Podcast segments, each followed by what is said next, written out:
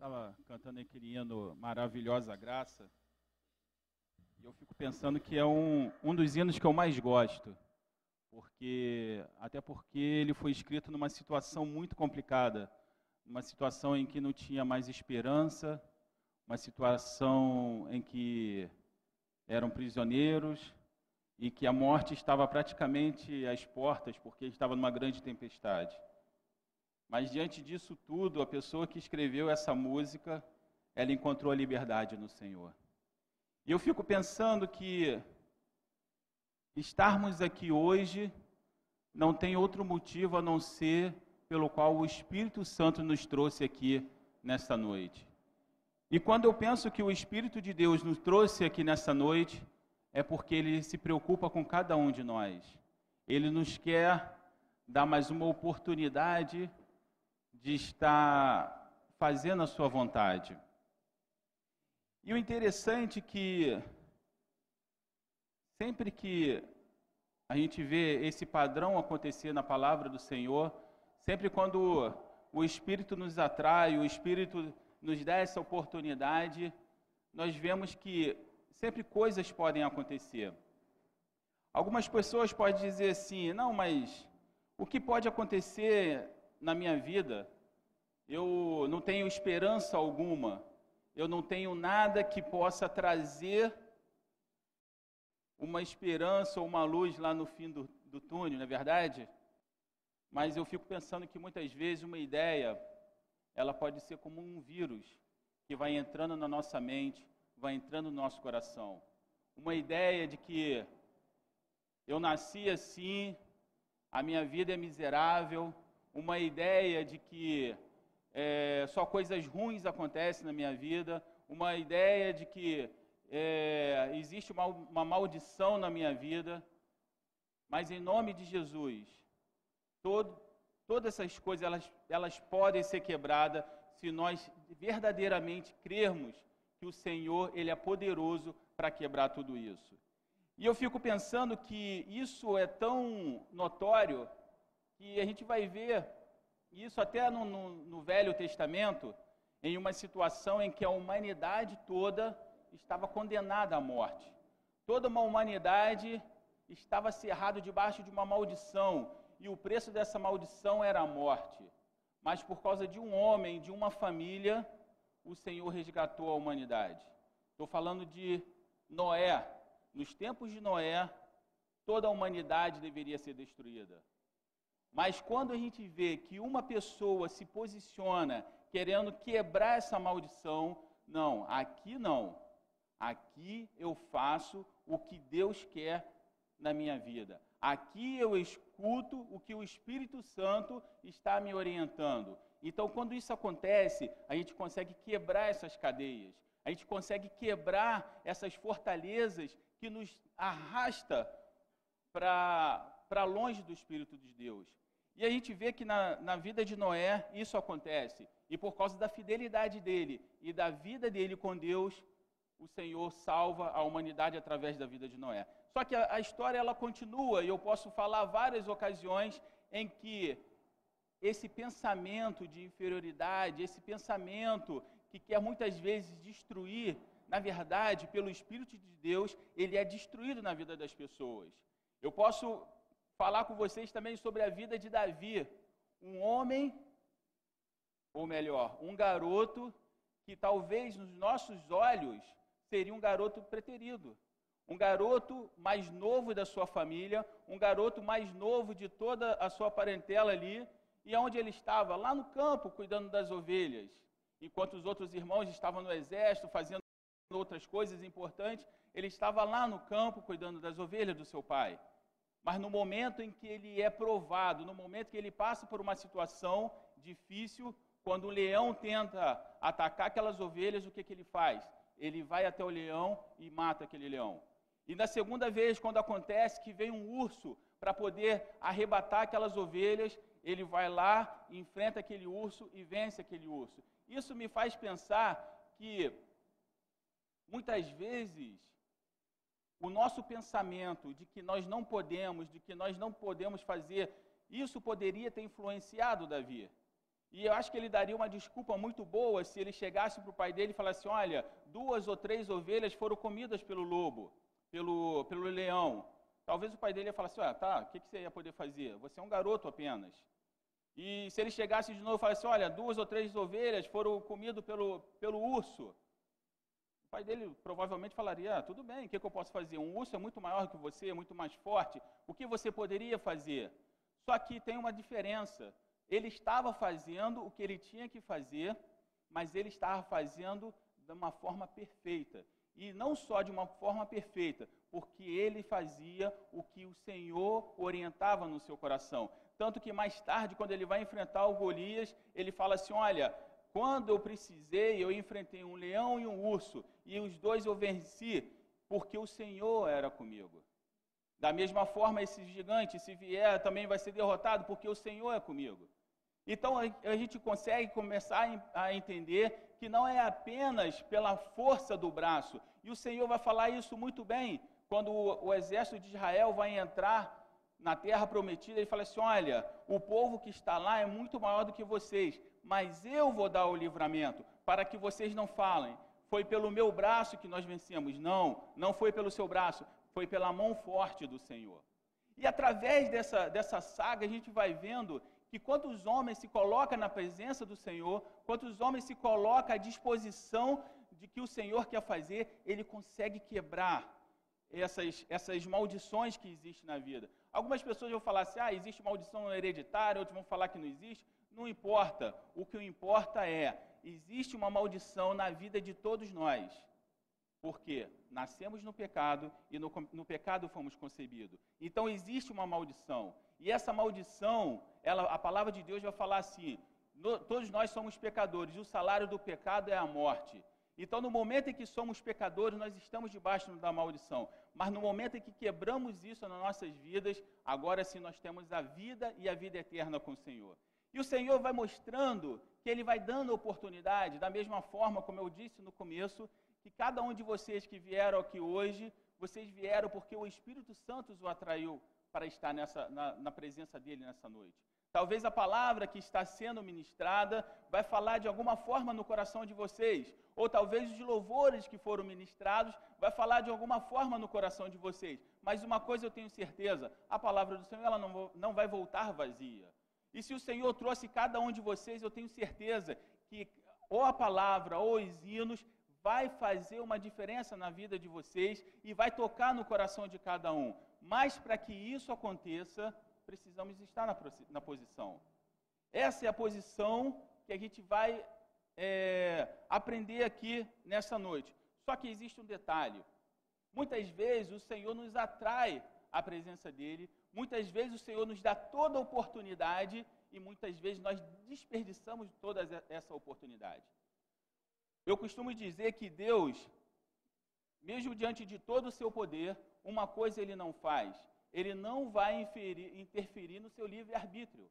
Ele vai te dar a oportunidade. Assim como o povo, quando estava entrando na terra, de, na, na terra prometida, ele orientou Moisés que, que falasse ao povo: Olha, eis que ponho diante de vós o caminho da bênção e o caminho da maldição. E isso, todos os dias, são, são postos diante de nós: o caminho da bênção e o caminho da maldição. Por quê? Porque o nosso homem interior, ele está disposto a fazer o que Deus quer, mas a nossa carne, ela vai puxar para as coisas da carne. Então, enquanto nós vivermos, sempre haverá essa luta entre o homem interior e a carne. E é por isso que nós precisamos estar na presença do Senhor. E em 2 Crônicas, no capítulo 24, vai dizer assim: olha, tinha Joás sete, sete anos de idade quando começou a reinar e 40 anos reinou em Jerusalém, e era o nome de sua mãe Zíbia de Betseba. Até aqui parece uma história tranquila.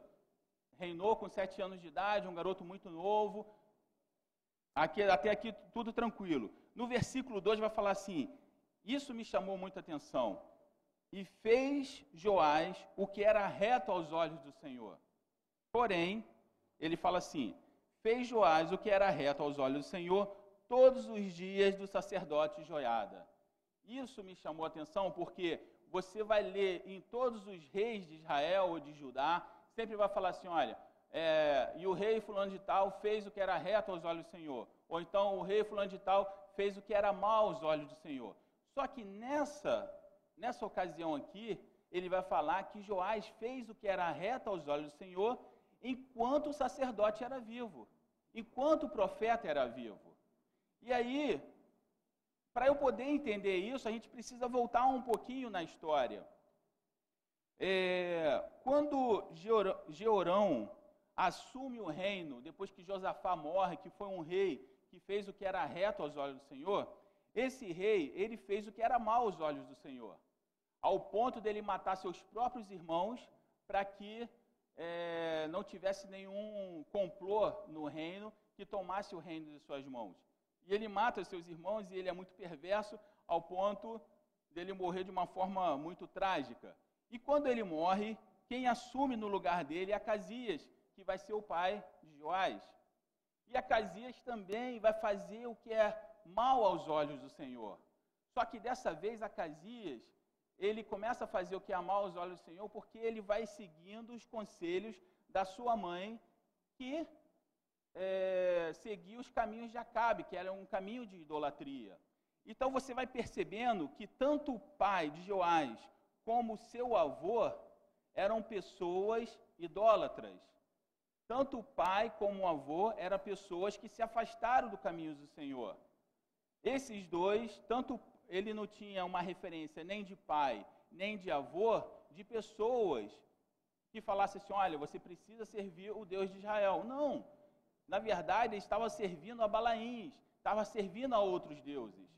E o interessante é que, que Acasias, ele, ele, ele anda nos caminhos de Acabe, e em um determinado momento ele vai para uma guerra que não é dele, para apoiar um outro rei. E nessa situação ele se vê numa, numa situação que ele está cercado e ele clama ao Senhor. Só que existe uma diferença aí. O Senhor não ouve porque ele não, não tinha o coração temente a Deus. Só que isso aconteceu com o avô dele. Porque o avô dele, Josafá, quando faz aliança com Acabe, e aí é interessante nós percebermos, porque a aliança que vai estragar a, a geração, as duas próximas gerações, as duas próximas gerações, é uma aliança que foi feita com Josafá e Acabe. Josafá, um homem que fazia o que era reto aos olhos do Senhor, rei de Judá, seguindo os caminhos de Davi. E Acabe era o rei de Israel, um homem que estava completamente na idolatria. E eles se fazem uma aliança, esses dois, e vão preparar para ir para uma guerra. E aí o, é até interessante que o, o rei Josafá, que é um homem temente a Deus, fala assim para Acabe, Acabe, é, vamos consultar o Senhor se de fato nós podemos ir para essa guerra. E aí chama 200 profetas e todos eles falam assim, ah, pode ir que o Senhor vai entregar nas suas mãos, assim como eu estou com esse chifre, você vai destruir o exército inimigo, aquela coisa toda. Mas Josafá, o Espírito de Deus estava em Josafá. E Josafá falou assim: olha, eu não estou muito satisfeito com isso não não tem mais nenhum aí, aí chama o outro profeta. Aí acaba e fala assim: olha, esse profeta ele é problemático, porque esse cara não fala nunca bem ao meu respeito. Ele sempre vai falar o que eu não quero ouvir. Aí José fala: não, mas chama ele, eu quero ouvir ele. E aí manda alguém ir lá chamá-lo. E esse alguém chega para esse profeta e fala assim: olha, o rei está te chamando porque Senhor, ele quer ouvir o que, o que o senhor tem a dizer. Mas eu vou te advertir: Todos os outros profetas já falaram que o rei quer ouvir. Então, vamos fazer que a sua voz seja igual a dos outros profetas. Aí esse profeta fala assim: olha, negativo. Se o Senhor mandar eu falar dessa forma, eu falarei. Se ele mandar falar de outra forma, eu também falarei.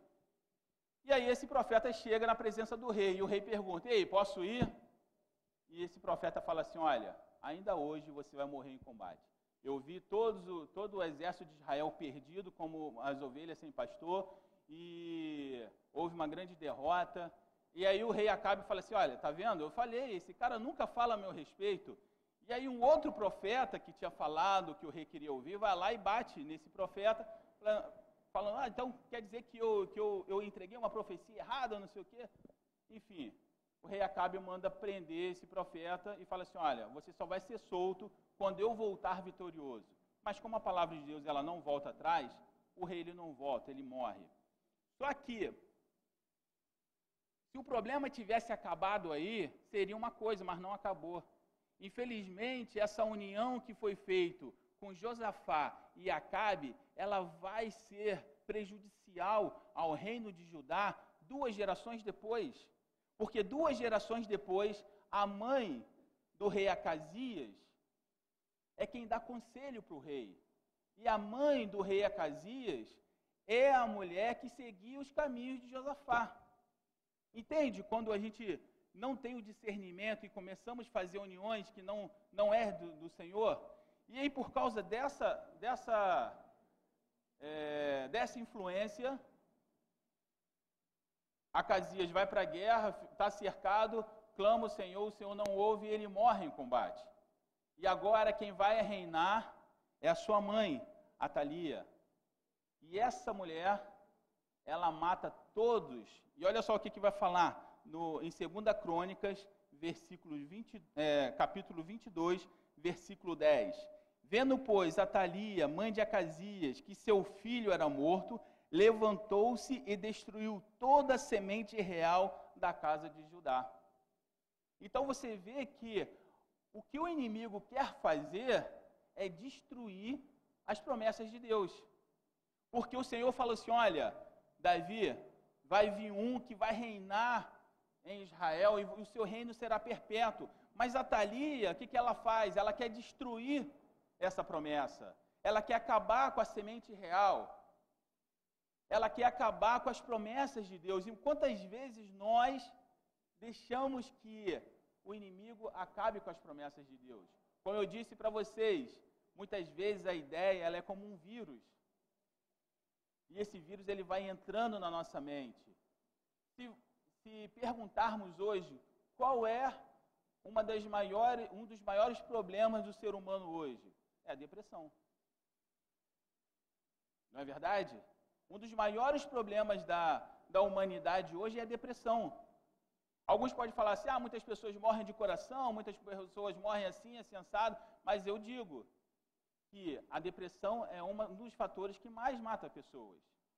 Você vai ver a taxa de, de pessoas que se suicidam, você vai ver a taxa de pessoas que abandonam toda a sua vida porque não tem forças para fazer nada, a taxa de pessoas que, que se a, abandonam a sua vida. E aí você vai vendo que isso é, é uma ideia maligna que vai crescendo na mente humana. E a Thalia, ela faz isso, ela mata. Só que o Senhor, ele sempre vai preservar. O Senhor, ele é fiel às suas promessas. Por mais que o inimigo queira destruir, o Senhor, ele é fiel para cumprir com as suas promessas, porque a palavra de Deus diz que Deus não é homem para que minta e nem filho do homem para que se arrependa. Então as suas promessas, elas, elas vão continuar. E aí fala no versículo 11, porém, Josab, Beate, filho do rei, tomou a Joás, filho de Acasias, e o tirou dentre os filhos do rei. Ó, até os filhos do rei, os seus netos, ela matou. E se o, profeta, o, o sacerdote não tira o próprio filho, o seu próprio neto, ela também mataria seu próprio neto. E fala assim: assim, Joseabade, filho do rei filha do rei Jorão, mulher do sacerdote Joiada, porque era irmã de Acasias, o escondeu de diante de Atalia de modo que não o matou. E esteve com ele escondido na casa de Deus seis anos. E Atalia reinou sobre Israel. E a palavra de Deus vai falar mais tarde que é, Joiada, ele, ele, ele convoca um povo ao arrependimento, convoca o povo, e aí Atalia ela é morta. E quem vai reinar vai ser Joás. Lembrando que Joás, ele começa a reinar com seis anos, mas nesse período ele estava na casa de Deus. Nesse período ele estava aprendendo as coisas do Senhor. Nesse período, Joiada era a pessoa que estava instruindo. E aí a palavra de Deus fala que quando ele se, se torna rei, uma das primeiras coisas que eles fazem é restaurar a casa de Deus. E o interessante é que é, era necessário trazer é, as, é, os dízimos, as ofertas para poder ser reconstruído. Em um determinado momento ele chama a joiada, ainda dá uma bronca joada. Por que, que não começamos ainda? Por que, que o templo ainda não foi reconstruído? E você, lendo essa passagem, fala assim: esse cara é completamente espiritual. Ele quer reconstruir.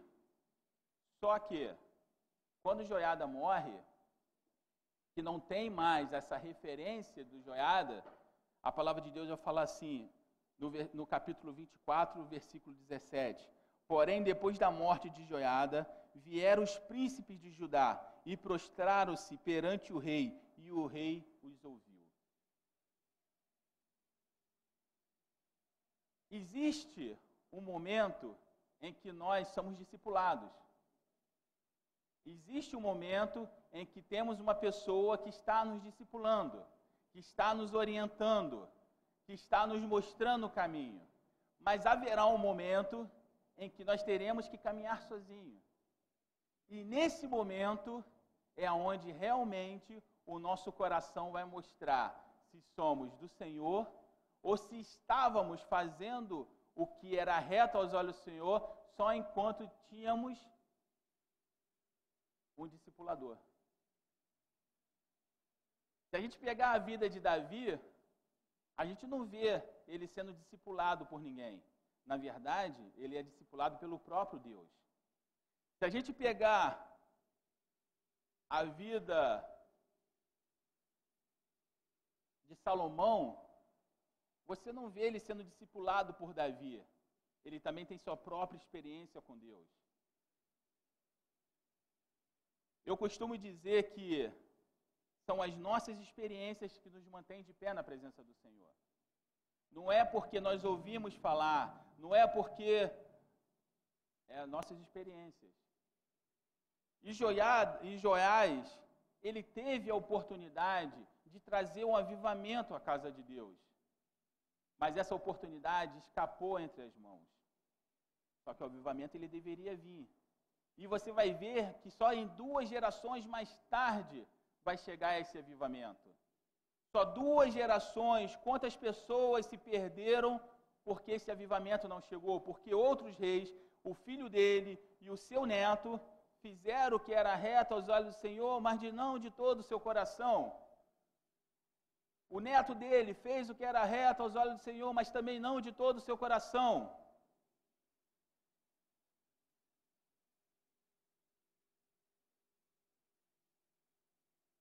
Mas aí vem Ezequias, um homem que no seu primeiro reinado, no seu primeiro dia, ele manda reparar a casa do Senhor. Ele institui o culto, ele institui a ceia, ele faz, ele traz o avivamento a Israel. Duas gerações depois. Eu falei mais cedo que Deus, ele não ele não deixa de cumprir as suas promessas. Mas as promessas do Senhor, elas são condicionais. Quando Deus levantou Moisés para tirar o povo da terra do Egito, Deus prometeu que aquele povo entraria numa terra que mana leite e mel. Mas no final da caminhada, apenas dois entraram, Josué e Caleb. O restante de todo aquele povo pereceu no deserto. Mas e a promessa de Deus? Ela é condicional. A promessa de Deus ela é condicional até o momento em que fazemos de fato o que Deus quer de nós. A promessa de Deus ela é condicional até o momento em que o nosso coração é provado e quando ele é provado, ele é aprovado pelo Senhor. Quando o reino de Israel ele é dividido por causa da idolatria de Salomão no final da sua vida, porque por causa de muitos casamentos, ele acaba se tornando, fazendo cultos pagãos.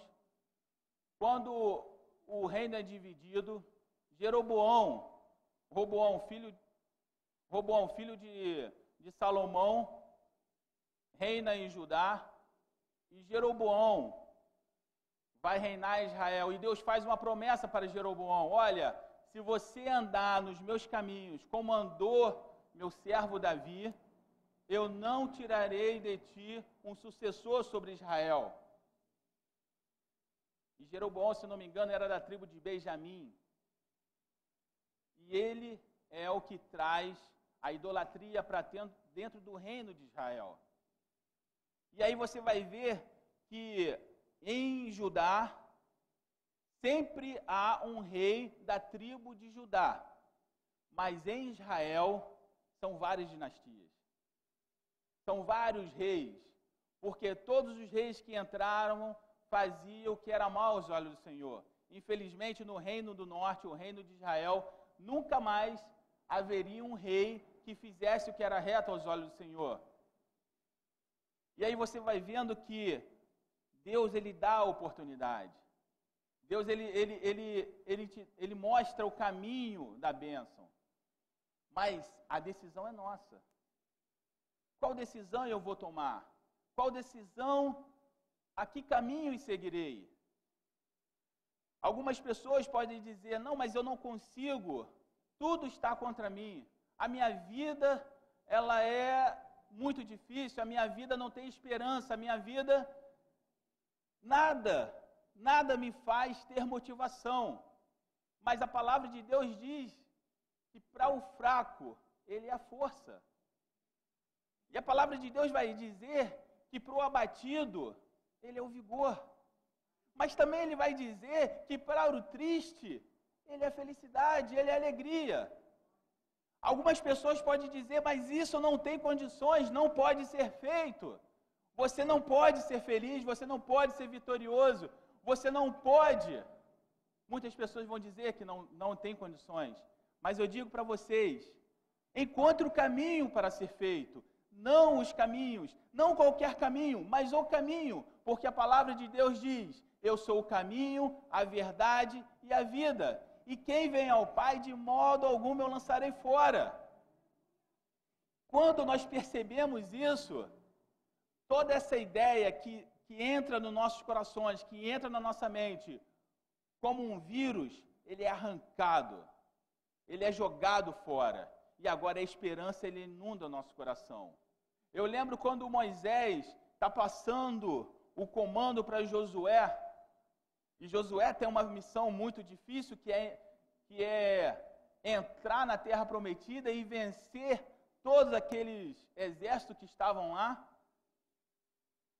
Moisés fala assim: sedes forte, sedes corajoso, porque o Senhor há de agir por ti.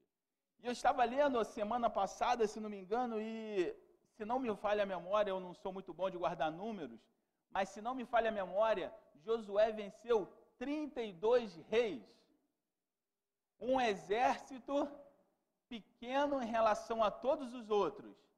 Entrou, entrou na terra prometida, entrou em Canaã e venceu 32 reis. Em uma das guerras foram cinco reis de uma tacada só. E aí você vai vendo que foi pela força de Josué, foi pela força do rei, pela força do, do povo de Israel. Afinal de contas, Israel estava vindo de uma cultura de escravos. É, Israel não tinha uma cultura de ser um exército, de ser um povo de luta, um povo de vitória, um povo de guerra. Não. Era um povo que estava vindo de uma cultura de ser escravo. E esse povo entra e o Senhor dá a vitória passa por Jericó, muros gigantescos. Segundo o relato, fala até que passava carruagem em cima do muro de tão largos que era o muro, muro derrubado. Vai para Ai, Ai derrubada. Cinco reis, reis vencidos. E todos os outros. E o Senhor dando a vitória uma atrás da outra. Mas será que se Josué tivesse deixado a ideia entrar no seu coração, como entrou no coração dos dez espias, teria chegado lá? A ideia que foi colocada no coração dos dez espias é difícil demais. Não pode ser feito. Se formos lá, vamos, vamos ser mortos. Essa ideia, esse pensamento não entrou no coração. Nem de Josué e nem de Caleb. E o que me deixa mais impressionado que Caleb, com 80 e poucos anos, ele fala assim: Olha, Josué, naquele dia lá foi me prometida aquela terra, da idade de 40 anos, foi me prometida a terra. Hoje eu tenho 80 anos, mas eu sou tão forte como naquela época. Será que ele era forte por causa do seu próprio braço? Não, porque ele era temente a Deus. Me dá aquela terra que eu vou lá. Eu tenho 80 anos, mas eu vou lá e vou dominar aquela terra e vou, e vou vencer. E o que, que acontece? Ele vai e vence. Mas por quê? Porque o Senhor era com ele. Se nós deixarmos que o Espírito de Deus nos apodere, não existe limite. Não existe nada que possa nos parar. Mas para isso precisamos estar com o nosso coração em fazer a vontade do Senhor. Eis que eu ponho diante de vós o caminho da bênção e o caminho da maldição. Eis que eu ponho diante de vós a vida e a morte. Eis que ponho diante de vós Senhor nos atraiu essa noite para isso. Essa é a oportunidade que nós temos. A oportunidade de ouvirmos a palavra de Deus e deixar que essa palavra caia numa terra boa que dê frutos. Essa palavra que caia na nossa, na nossa, no nosso coração e faça uma transformação, assim como fez na vida de todos os servos que a gente vê na palavra de Deus como fez na vida de Paulo, que era um perseguidor e agora ele se torna um perseguido pelo amor de Senhor. E, e uma das coisas mais impressionantes que ele fala, o que, o que nesse mundo, o que nesse universo, o que nesse planeta pode me afastar do amor de Deus? Será que é a prova? Será que é a tentação? Será que é a nudez? Será que é o naufrágio? Será que é a prisão? O que, que pode te afastar do amor de Deus? Talvez essa é a pergunta que você deva levar para casa nessa noite. O que, que, pode te afastar do amor de Deus? Vou te falar. Talvez você fale assim: olha, a nudez não vai me separar, a, a, a luta não vai me separar. Mas talvez o Netflix separe. Talvez a televisão separe do amor de Deus. Talvez o, tele, o, o, celular o separe do amor de Deus. Eu costumo dizer que o inimigo, ele não vai te atacar de uma forma é, direta. Geralmente ele vem pelos lados, vem pelos flancos. Muitas vezes você está esperando um ataque frontal, mas aí esse ataque frontal ele nunca vai acontecer. Ele vem pelos flancos. Umas coisas que você menos espera, no que você menos, que essa guarda está, está mais baixa. É aí que você é atacado. E aí eu faço a pergunta: o que pode nos separar do amor de Deus? Tantas coisas podem nos separar do amor de Deus se nós não tivermos nosso coração no Senhor. Talvez a bebida pode nos separar do amor de Deus. Talvez as drogas podem nos separar do amor de Deus. O que pode separar do amor de Deus? A mentira pode separar do amor de Deus. Paulo fala da sua experiência, das tribulações, mas eu gostaria de ir mais além, porque essas coisas também nos afastam do amor de Deus. Porque se Deus é santo, o santo não habita com o profano. E se não habita com o profano, tudo que pode profanar o Senhor, isso vai me afastar do amor de Deus. Que a gente possa estar levando essa pergunta para casa. O que pode te afastar do amor de Deus? E aí eu gosto só de lembrar da música que nós cantamos. Maravilhosa graça. Sempre quando eu escuto essa música, eu, eu, eu gosto de pensar que ele escreve no momento mais difícil da sua vida. No navio negreiro, no navio que está passando por uma grande tempestade, onde a esperança ela provavelmente já foi embora. Tanto que ele fala assim: olha, se um dia o sol eu não mais ver, muitas vezes nós estamos assim, numa situação completamente desesperadora, numa situação em que parece que é o fim, mas a graça de Deus, ela é poderosa para resgatar a minha vida e para resgatar a sua vida.